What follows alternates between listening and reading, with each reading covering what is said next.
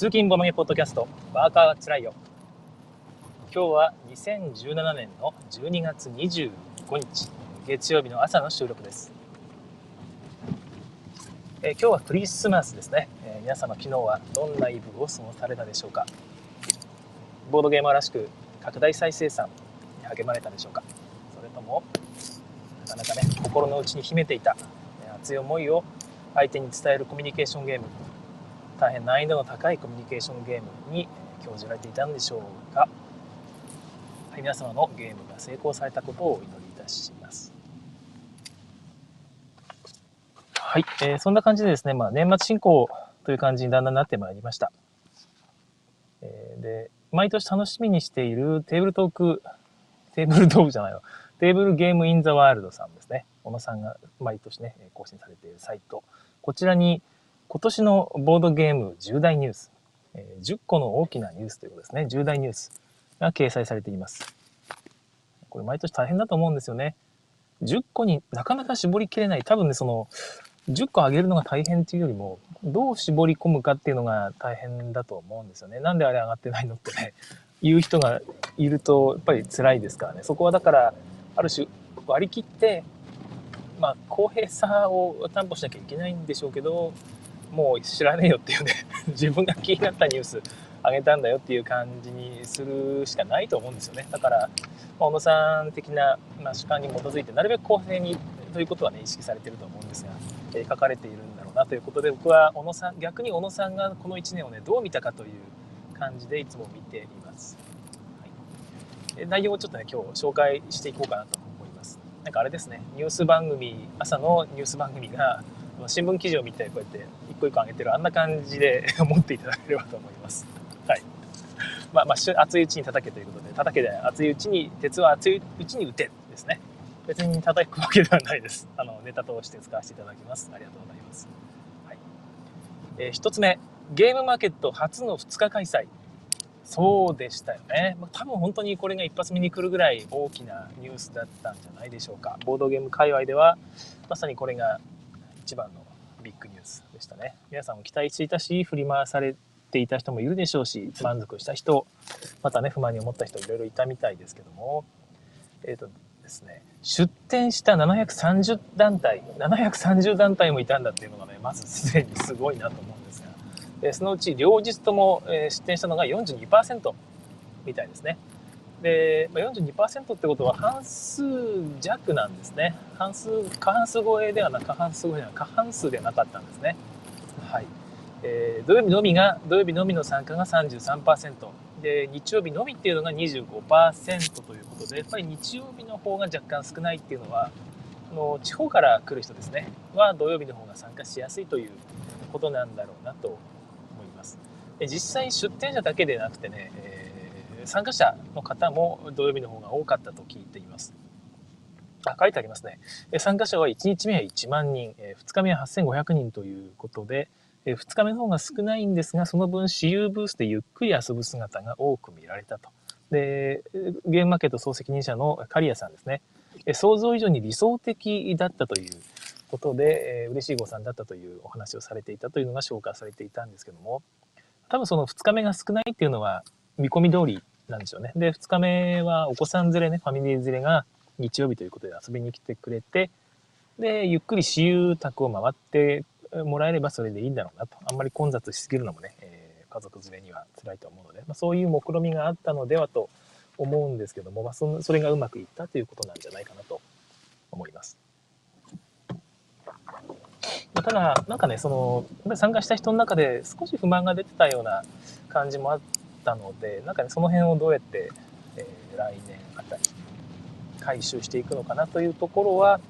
なんか考えてほしいなと思います。ただ、まあ、最終的になんかね大きな問題にならなかったですよね。なんか結構ね僕ぐちゃぐちゃになるんじゃないかなっていう懸念も少ししてたんですけどそういうことは全然なくてもう大成功と言えるのではないかなと思います、えゲームマーケット運営の皆様お疲れ様でございました。僕はねちょっと参加できなかったのでねちょっと悲しいんですけども。え2日目、ボードゲームカフェが急増したというお話ですね。これは私もちょっとね、なんかね、考えていたというか、そういうふうな感触はあったんですけども、これ数字がすごいですね。今年は51件、51件も新規にオープンしたと。全くちょっとね、そこまでは、え見えてなかったですね。昨年でもね、26件増えたということでですね、倍増という書かれ方ですよね、まさに。まあ、倍増っていうのはその新規オープンが倍増したということでですね、ものすごい勢いで増えているというのが伺えます。で今年の特徴は、その東京都内とか都心だけじゃなくて、えー、なんか地方ですね、大阪、北海道、大阪じゃない、北海道とか沖縄とかね、地方都市で増えていったんだという書かれ方をしています。ちなみに福井は新規店舗の出店は一つもなかったですね。まあ、現状2店舗あるので、それで十分という感じはいたします。はい。で、まあ、広がっている一方で、その回転率が悪いとかですね、えー、来客が伸び悩んでいるということで、閉店余儀なくされるということも出てきているという、なんかね、ちらほら、ちらほらそういう話も出ていましたよね。まあ、そのいいかに持続的に、えー、これを、ま継続していけるかという、そういうふうなビジョンですね、もしくはお店としてのかその仕組みみたいなやつがないとなかなかま続いていかないんだろうなというところが伺えるという締めでした。ボードゲームのショップですわね、については僕自分もね、ちょっといろいろ考えてるとこがあって、まあなんか自分もやりたいなって思うところはちょっとあったりするんですけど、まあ、よく考えれば考えるほど無理だなという結論に達しています。特に地方は難しい。やるとしたら都心しかまだ正気見えないんですが、都心は都心でね、えだいぶレッドオーシャンになってしまっているので、これはこれで難しいんだろうなという気がします。なんかね、そのクリーニング屋さんをやりながら、その空いた時間でちょっとやるとかね、そんな感じの副業がなんか持ってないと、1本でやるのは難しいんじゃないかな。どうなんでしょうね。まあ、何しろその販売スペースを一緒に持つですとか、何かしらその収益の柱をですね、普通のカフェ利用スペース以外にも持っていないとなかなか、はい、難しいんじゃないかなみたいなことは考えています。これはまたいずれ自分が思ってることをポッドキャストで言おうかなと思うんですけど最近そのね、えーと、ディアシピールさんとかがホラボードとかでちゃんとしたねあの本格的にちゃんと考えてらっしゃる方が真面目なお話で、えー、お話をされているのであえてね全然ない人間が憶測で語ってもしょうがないのかなって気もしていて、えー、それはおいおいだと思います。ボードゲームカフェやってる皆様ね、えー、うまくまた続いていけるといいなと思っています。そうそう、これってね、韓国で昔あった内容らしいんですよね。韓国も結構前にそのボードゲームブームっていうのが来ていて、でこんな感じでまさにボードゲームカフェがめっちゃ急増したらしいんですよね。で、ボードゲームカフェの一部のカフェが結局それではやっていけないので、出版業に手を出したと。で、ボードゲームを出版するようになって出版社に変わっていったというお話もあっていやまさに今起きてることじゃないかという、えー、気がしています。でその後はほぼ全滅という通論結果になってしまってるみたいです、まあ、全滅とまでいかんまでももうなんかね半減どころじゃないぐらいの騒ぎで減ってしまって今に至るということらしいのでまあなんか荷を鉄踏まないようにしてほしいというかうんどうなるんでしょうか。はい。3番目、ドイツ年間エキスパートゲーム大賞に脱出ゲームが選ばれたと。この辺は、え宇野さんらしいですよね。国内動向ではなく、そのボードゲーム業界、日本のボードゲーム業界にも影響を与える世界的なボードゲームの動きということでご紹介されているんだろうなと思います。えー、まあ、SDJ ですね。ドイツ年間ゲーム大賞というやつがあるんですが、こちら、昔、普通の、あれですね、えー、SDJ の方ですね。一般向けの普通の人向けのショーには花火とか、えー、協力ゲーのゲームとかあったんですが今年はエキスパートゲームにもそういう感じのゲームが入ったんですよね。で特に今年の特徴は脱出ゲームであるということで、えー、またちょっと趣が変わってきているなと審査委員会はこれらの作品は脱出ゲームファンとそれを目指す人たちにとってマストアイテムであるというふうにコメントしていたそうです。脱出ゲームファンっていう層があるってことなんでしょうね。日本でも多分普通にあって海外でもあるんだろうなっていうのがねちょっと驚きでしたけども、はい。えー、謎解きゲーム脱出ゲームっていうジャンルは他にアンロックっていうのがあそうそう、えー、選ばれたのは脱出ザゲームというゲームでしたね。脱出だゲームってすごいですよね。えー、日本だと EXIT という名前で知り渡っていると思うんですが、日本語版はどうなんでしたっけ？脱出だゲームって名前になったんでしたっけ？グループ SNE さんが、えー、出す、出した？なんかですね、そんな感じのゲームですね。で、それ以外にもアンロックというのがあるということで、日本語版で発売されていますね。はい。僕はこのアンロックだけやったことあったんですけど、めちゃくちゃ面白かったですよね。えー、あ、こういう風なゲームの作り方あるんだと思って、えー、驚きでした。でただ、え基本はその、なんですかね、スマホを使うんですよ。スマホが答えを知っていて、そこに最終的な暗号、番号ですね。暗証番号みたいのを見つけて、えー、入力してクリアということをするので、ちょっとその、ボードゲームをやっているというよりは、なんかみんなでみんなでそのマリオパーティーとかああいう感じのゲームをやっている感覚にちょっとなったんですよね。ゲームボードボードテーブル上でカードを使ってみんな弱役者とやるんでそこは楽しいし面白いんですけどなんかその、まあ、新しい感覚だと思います。だ別にボードゲームというそのアナログということにねそこまでこだわらないんであれば全然問題なく楽しめるいいゲームですね。えー、問題はあの4000円ぐらいするんですけど5000円ぐらいするんかな。えー、3本ゲームが入っていて1本あたり30分から1時間で終わるゲームが3本入ってるだけで1回遊んでしまったらもう2回目遊べないんですよね。まあ2回目遊べないっていうのはその知ってる人はですね他の人に自分がやった面白かった他の人にもやってみなっていうことはできても自分は1回しか遊べないんですよね各シナリオもう分かっちゃうから答えが。えそれがちょっと、えー、まあ、コスパが 良くないという気がしていてどうなんでしょうかね。コスパ気にしてたらね、ボードゲーム買えないですよね。ぶっちゃけ買っても開けないゲームすらある中で3回も遊べるなんてすごいじゃないかという考え方もあって僕もそれは賛成です、はい、そんな感じ確かに脱出ゲーム、え、なんかね特徴的だった気がします。4つ目。インサイダーゲームが無許可コピー。無許可コピーと言ってしまいましたね。そうか。うん。これは結構その小野さんも悩んだ部分だと思うんですがまあ、コピーである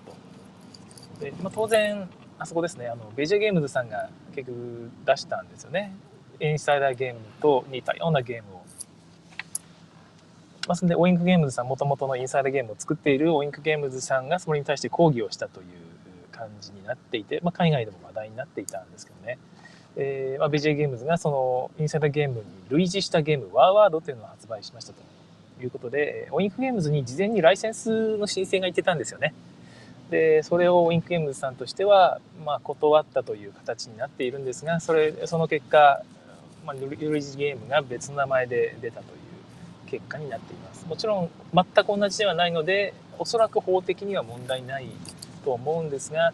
まあ、コピーと言ってしまったらコピーなのかな、そうなんですよね。まあ、そういう部分で批判があったということです。僕もこの件に関しては基本的にはオインクスゲームズさんの側の立場ですね、立場というか、に肩入れしてるというかですね、そんな感じで見ています。まあ、よくないと思いますので、こういうやり方をするのは。はいまあ、一方で、この、そういうふうになんとかいいゲームがあったらみんながね真似してちょっと変えてっていうのでボードゲーム業界って発展してきたんじゃないかっていうご意見もあって僕はそれもそれで真理だなと思うんですよね。で問題はその大きい会社が ちっちゃいね新興のこれからポットでのねポットで出てきたこれから頑張って伸びていこうとしてる会社の作品に対してそういうことをしてしまうっていうのは僕はどうなのかなっていうところですね。それどんなかなっていうかやっちゃうと単純にちっちゃい会社は潰れちゃうので、えー、単純に良くないと思うんですよね。え、いい結果にならない僕たちゲーマーにとってもそういう方向性は望ましくないと思います。はいなんとかならないですかね、こういう問題。えー、5番目、えー、マクドナルドのハッピーセットにボードゲーム。これは賑やかになりましたよね、タイムラインが。自分もエコタブに漏れず、こう、いろいろとゲットしたんですけども、なんかアナログゲームがついてたんですよね、ハッピーセットに。で、海外だともっとその、すごいゲームがついてたりするんですけども、日本だとなかなかアナログゲーム自体の普及度がないですからついていたのは人生ゲームですねモノポリー UNO といったところ、まあ、誰でも知ってるゲームのマクドナルドミニ版おもちゃ版みたいなおもちゃ版というかなんかちょっと安価廉価版みたいなやつがついていたわけです、はい。でその中で自分がゲットしたのが UNO 人生ゲームモノポリーの3つかな？3つだったと思います。それ以外はなんかあの海賊ゲームですね。あの樽に 刺していくやつとかね。そういうやつだったんでそれはもういいやってあとツイスターとかもありましたよね。指でやる指ツイスター。あれも面白いと思ったんだけど1回だけ遊んで捨てる未来が容易に見えましたので まあ捨てはしないんだろうけどじゃあまだ二度と遊ばないような気がしたのでとりあえず UNO と人生ゲームモノポリーですね。人生ゲームとモノポリーもまあ一回遊んだら終わりというか一回遊ぶのかどうかってとこだったんですけどもどっちもコレクターアイテムとして買ってしまいました。場所そんな取らないのでね。はい。で UNO の方は単純にこれは遊ぶなと思って買ったんですけど昨日も子供たちと一緒にこのハッピーセットワイルドカードみたいなのが入ってるこのマクドナルド版の UNO を遊びましたね。なんかハーフデッキになっていて普通の UNO の半分ぐらいの量しかないんですけどもちょっと遊ぶ分には逆にいいかなと、え、別になくなったらね切ればいいしなんか全然問題なかったですね普通に。3回ぐらい遊びましたけど、はい、でこの中に入ってるそのさっき言ったハッピーセットワイルドカードでしたっけね、え、ワイルドカード普通に色を変えれるやつですね。色を変えれるカードのマクドナルド版っていうのが入っていてなんかポテトの絵が書いてあるんですよ。でこれを出すと全員の手札を全員回収してシャッフルするっていう、まあ、内容になってるんですね。で、それ見た瞬間にこんなの逆に面白くねえんだろうと思って、えー、これ抜こうよって、えー、思ってたんですけど、うちの長女はそれを待ち望んでいたみたいですね。途中で早くあのカード来ないかなって。あのカードが来れば めっちゃ手札持ってたんですよ。15、6枚。で、早くあれ来てほしいって言ってたんで、あ、なんかありなんだなって思いましたね。によく考えたらね子供は戦略動向とかジレンマとかね そんなのどうでもいいんですよ 楽しければいいということでそういうのもそれ楽しいんだろうなと思いましたえー、なところでしたね。またちょっとここに教えられたなというところですね。えっ、とです。6番目。今夜は謎トレに9タイル。オートインクゲームズさんが、えー、2連続ということで9タイルが来てましたね。はい、そうなんですよね、えー、クイズ番組に謎トレ今夜は謎トレというクイズ番組フジテレビ系列でナインタイルが紹介されたという。でその瞬間で、えー、Amazon の在庫が400個ぐらいあったのが一瞬でなくなったという。ことで見た人はこれは自分もやりたいと思ったんでしょうね。だって面白いですもんね。僕はナインタイルは実はその登場した年一昨年であ去年だったかな？去年のゲームマーケット大賞に選ばれてもおかしくないなと思ったぐらいだったんですけど結局最終選考にも残ってなかったので、まあ、一昨年の、まあ、初ゲームマーケット大賞のあれか、えー、海底探検に続いて2連続っていうのはあんま良くないんじゃないかという判断が働いたのか何なのかあれはねものすごい評価していますね。やっぱり子供の前に出しても受けますし大人も興味持つんですよね。でルール説明がシンプルで見た目に楽しそうという全てを兼ね揃えているのでゲームマーケットでもね是非どんどんどんどんアピールしていけばいいのになと思っています。はい。えー、マインタイル確かにすごい。今ではそこそこ普通に手に入ると思いますけどもあんな感じでねテレビに取り上げられたら一気に広がるんだなと思いました他のとこでなんかねそのボードゲーム知らない人と喋っていてもナインタイルを知っているって人が何人かいましたよねテレビの影響力はすごいです。はい、え7番、え第1回イノシピールにマジックメイズ。えー、っと、イノシピールって何でしたっけ、えー、エッセンシ、エッセンですね。エッセンシピールの主催であるフリードヘルム・メルツ社と共同で今年から、あ、そうそう、革新的なボードゲーム、イノベーティブボードゲームですよね。イノシピールっていうのを制定したそうです。今年から発表していくと。で、タイアル第1回に選ばれたのがマジックメイズ。ということみたいですね。マジックメイズというと、えー、日本のの、えー、ヘムズユニバーサルゲームズさんでしたっけね、えー、が日本語版を出しているゲームなんですけども、あれが、まあ、そうか、イノベーティブなボードゲームということで選ばれたんですね。どの辺がイノベーティブなんですかね？えー、まあ、自分やったことあるんですけどね、一つ目はリアルタイムだ。リアルタイムの協力ゲーム。でもリアルタイムの協力ゲームって他にもある気がしますよね。脱出系であるということ。うん、そうでもない。えー他の人にやってもらう無言でね、あの、ポポンをね、相手の前に置いて、お前、お前だよ、お前がやるんだよっていうね。でも喋れないから、こう、目と圧力とポンを置く時のね、テンションで、お前だよみたいな感じでやるのが面白いんですけども、えーあれはよっぽど仲が良くないと、あの、すごいいやらしい感じのゲームになりますね。あの、一緒に遊んだ人は耐えれなかったって言いましたね。あの、あの圧力に。辛かったって言ったので、えーそういう人もいるはずなのでね、うまく遊ばないとダメなゲームですね。でも、イノベーティブな感じはなんとなくしますよね。うん。なんか、全体的に見ると、他でもあったような気もするんですけど、確かに、あんな感じで遊べるゲームって他になかったなという気がします。まあ、あんな感じのゲームをドイツのそのエッセンの主催者ですよね。主催グループの人たちは望んでいるんだと。もっとこんな感じで、えー他になかった、これまでになかったゲーム出せよと。こんなリメイクとか続編とかね、拡張を出してる場合じゃねえぞと。昔のゲームのいいところを抜き出して、え遊びやすくしてるとかね、そんな悠長なことやってるんじゃなくて、もっと革新性を持たせろという危機感が多分あったんじゃないかなというね、最近の流れ、そんな感じですから、えーそこら辺の流れを断ち切って、マジックメイズみたいな、ちょっとまた変わったゲームを出していけよってことなんだろうなと思います。はい。そんな感じでマジックメイズが受賞したということでした。日本でもね、また売れるといいですよね。はい。8番目。プラン B ゲームズ設立。また面白いところついてきますよね。はい。えー、もともと F2Z エンターテインメントっていう会社の CEO、これフランスの会社ですかね多分違うのかな。のエスクラグラベルっていう方がですね、アズモデに買収されたんですね。まあ、合併されたということで、まあ、その資金を得て、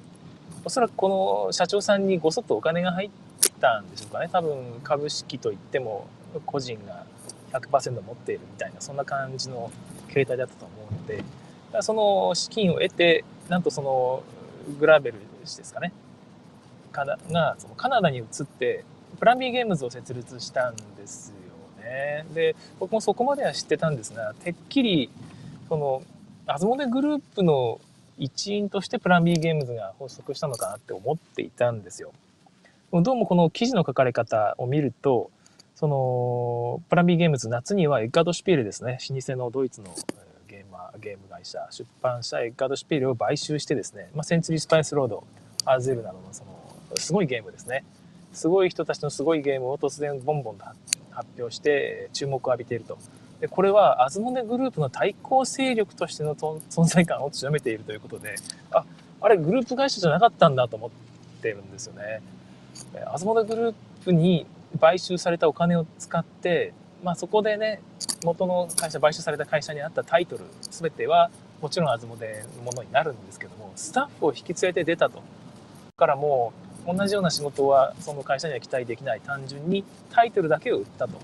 いうことだと思うんですね。そのお金で別の出版社を作ってアズモデの対抗勢力になってるっていうのはいやちょっと面白いというかいやかなり面白いですよね。なんか応援したくなりました、はい。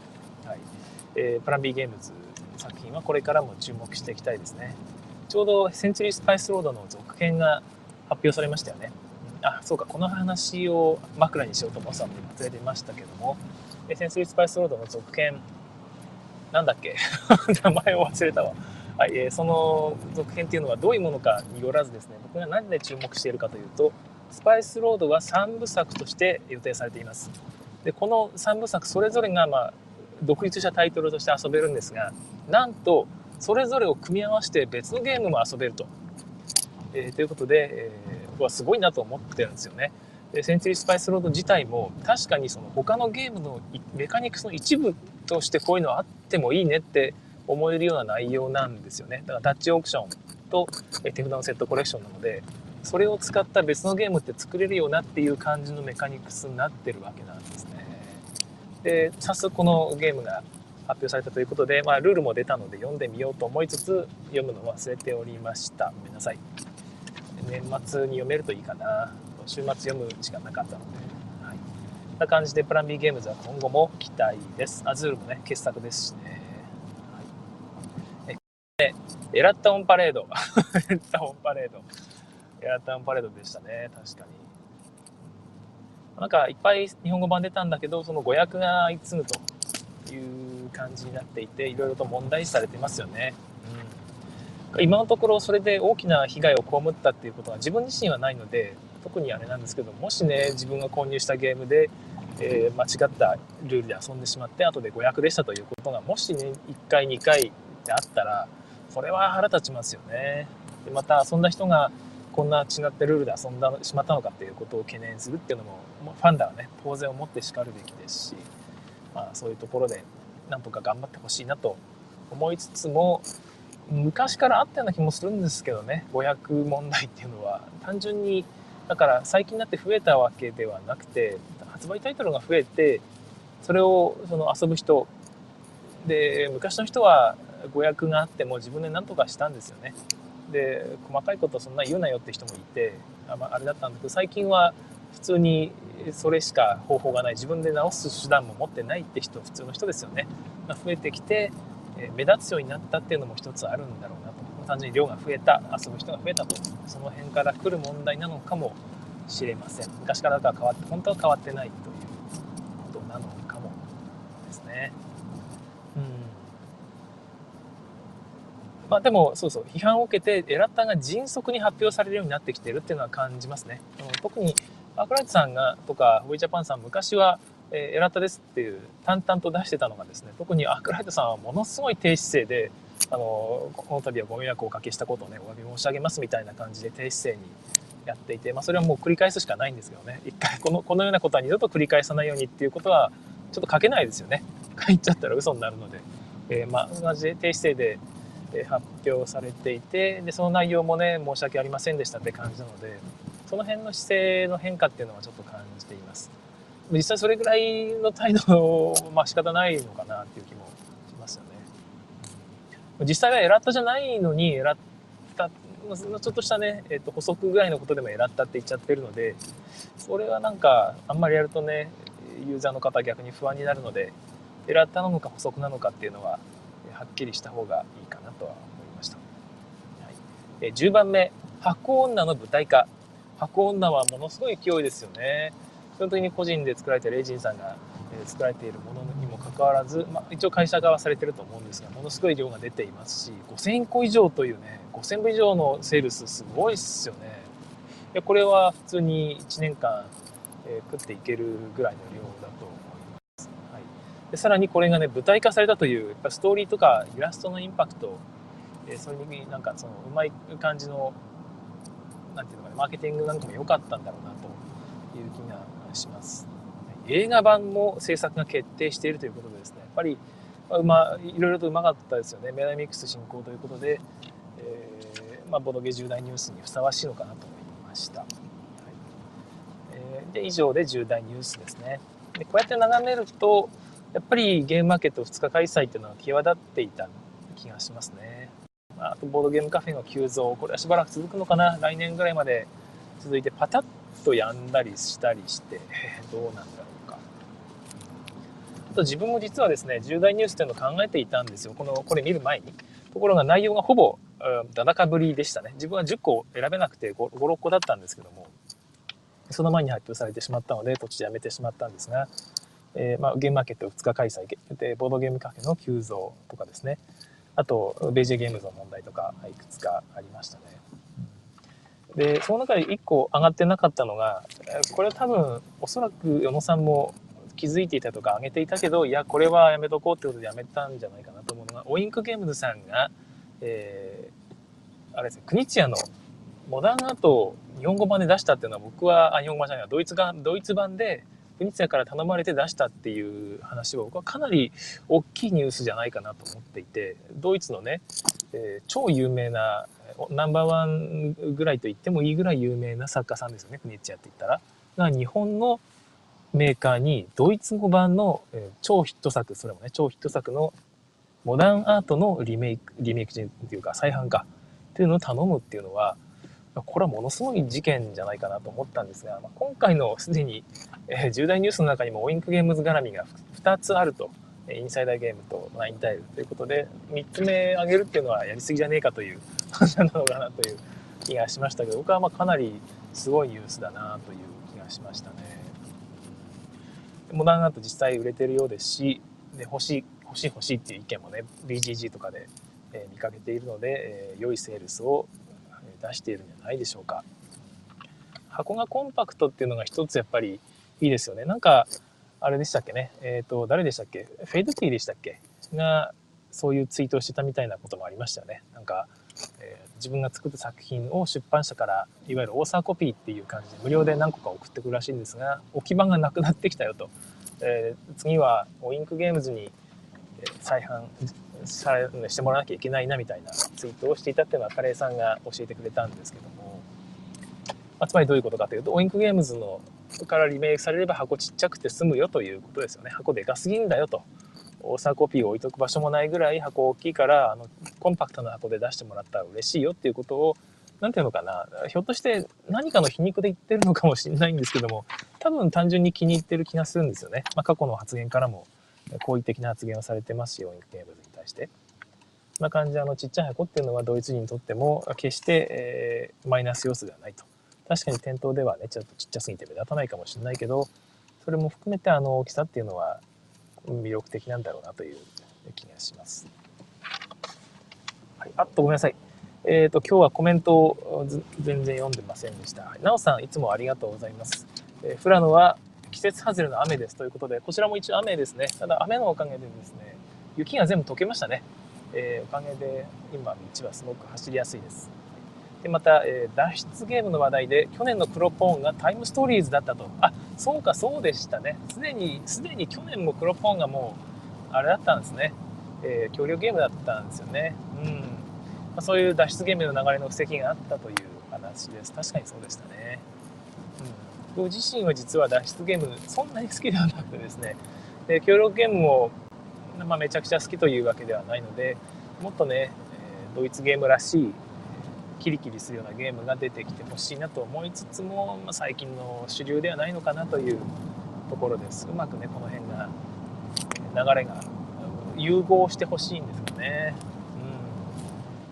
うん、はい。えそのところです、えちょっと今日は長めになってしまったので、えー、ぐだぐだ話もこの辺にして終わりたいと思います、えご視聴ありがとうございました。あと年末今日の夜ですね。皆さんクリスマスパーティーがあったりするんでしょうかね。大体昨日は昨日かな、うん、クリスマスイブに日本ではパーティーすることが多いですからね。はい。まあ、一応まあ今日一日クリスマスということで、えー、ボードゲーム夜パーティーもしあるんなら楽しみましょう、えー、これからお仕事また頑張って今日の夜に向けて仕事を終わらせましょうね、えー、仕事帰りに聞いてくださっている方お仕事お疲れ様でございました。それでは次回更新をお楽しみに。さようなら。はい、えー、ここからは追加のおまけタイムとなります。今ライブで聞いてくださっている方3分遅れで聞いているさってるみたいでですね。今切ってしまうとライブの終了がいきなりそちらの方も切れてしまうと3分遅れで聞いてるのにそっちも同時に切れてしまうということで最後のさよならの挨拶までは聞いてほしいということでこの話を毎回しております、はい。えー、今日もこのおまけタイムで何を話すかというのを考えていたんですけどなぜかなぜか忘れてしまうんですよね。全力でこの前の回に集中しているのでいつも何の話をしようとしてたか忘れてしまうんですがなんだっけなうーんちょっとこのために撮っといた話ではないんですけど Kindle を最近買いました。Kindle ペーパーホワイトという電子ペーパー版の Kindle を買いました。電子書籍のリーダーですよね。Amazon が出しているやつです。で普通のスマホとかの iPad ですね。ちょっと大きめのスマホっていう感じの、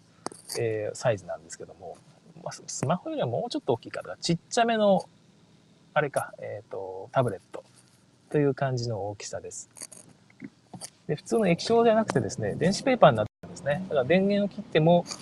画面が残っている。で、電源を食わないんですね。画面が切り替わらない限り電源を食わないというのが一つの売りですね。長時間できるで大体1回充電すると2週間ぐらい持つということでなんかねトイレとかで読むのにいいかなと思って買ったんですけども。ちょっとですねまだテクノロジーの進歩が自分の予想よりも遅い。もっともっといいものかなと思って買ったんですけども。なんかねその想像を超えてなかったというか想像よりも使い勝手が悪い部分の方が目立ってしまってですね。十分良い商品製品なんですけども少し不満の方が上回っているという状態です。ただ全体的には気に入っています。あの全体的には OK です。で使っていて、えー、普段使い全く使わないってことは全くないしかなりいろんなものをそれを使って読んでいます。え特に漫画を読もうと思ってですね、え、やってるんですね。電子書籍を買ってもこれまでは、まあ、スマホで読むか大きいタブレットで読むかもしくはパソコンの画面で読むかでですね僕は最終的にパソコンの画面で読んでいたんですけども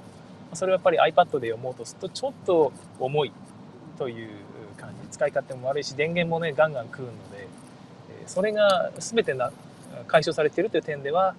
Kindle Paperwhite 非常に良いです。まず片手で持てる。で電源はま食わないので充電気にしなくてもねほとんど大丈夫というところです。で画質はうんまあこんなもんかなというところですね。驚くべき紙と見守るほどという触れ込みに関しては、うん、紙よりはやっぱり汚いかなという。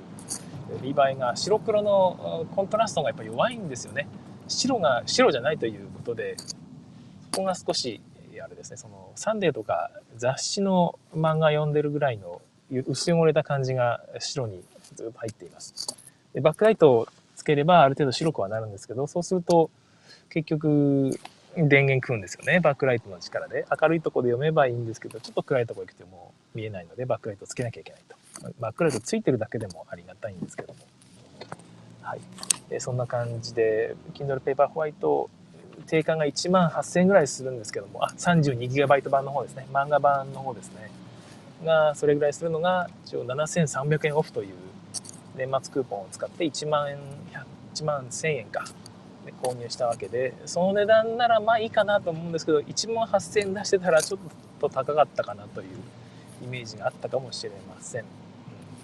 ょっとして、この後新版が出るのかもしれないのでまあそしたらそっちに乗り換えてもいいかなというくらいのいう感じですね。Kindle 自体は気に入ったと。このコンセプトは気に入ったが端末はもうちょっと頑張ってほしいなという感じです。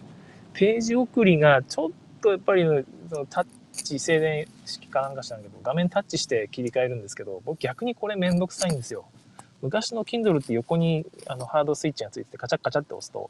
切り替わったので僕あれに戻してほしいなって思うんですけどね。片手で操作しづらいしうんいろいろとあれでした。はい。Kindle の話でしたね、はい、あなおさんごめんなさい。コメントを追加で追加でいただいてますね、はい、おインクさんは国津屋のツインズとかね、猿山出してますか？ら実績があったんですかね？そうなんですよね。国津屋とかなり、えー、親しくしているみたいで、過去にいろんな実績を持っているので、まあ、それで出してほしいということなんだと思いますね。はい。実は国津屋のモダンアート自体もオインクさん昔リメイクしています。えー、なんかその切手を使ったゲームで、名前なんだっけ？スタンプスか。うん。スタンプスっていう切手の売買というテーマで出しているんですよ。でそれも幻のゲームということで、えー、今ではもうかなりの高値がついているレア品なんですが現状日本では NGO さんが昔の、えー、海外で流通している今のバージョンのボナートっていうのを日本でも出されてそれが流通しているので、えー、そのスタンプスの再販はまあ今はありえないという回答でしたね。あ、スタンプス面白いんですけどあれはあれでちょっとねあのプレイしやすいかというと しやすさはあんまないと思うので本当にコレクター商品だと思うんですけどもそんな感じでクニツヤとインクさんっていうのはこれからもいいタッグでやっていくんじゃないでしょうか。はい、なんとなくね気質も合う気がするんですよね。ミニマルというかミニマルなところを求めているっていう部分はやはりクニツヤも数学者ですからその辺の感覚は合う気がしますよね。はい、すみませんちょっと長くなってしまいましたね。この辺で今日は終わりたいと思います。それではさようなら。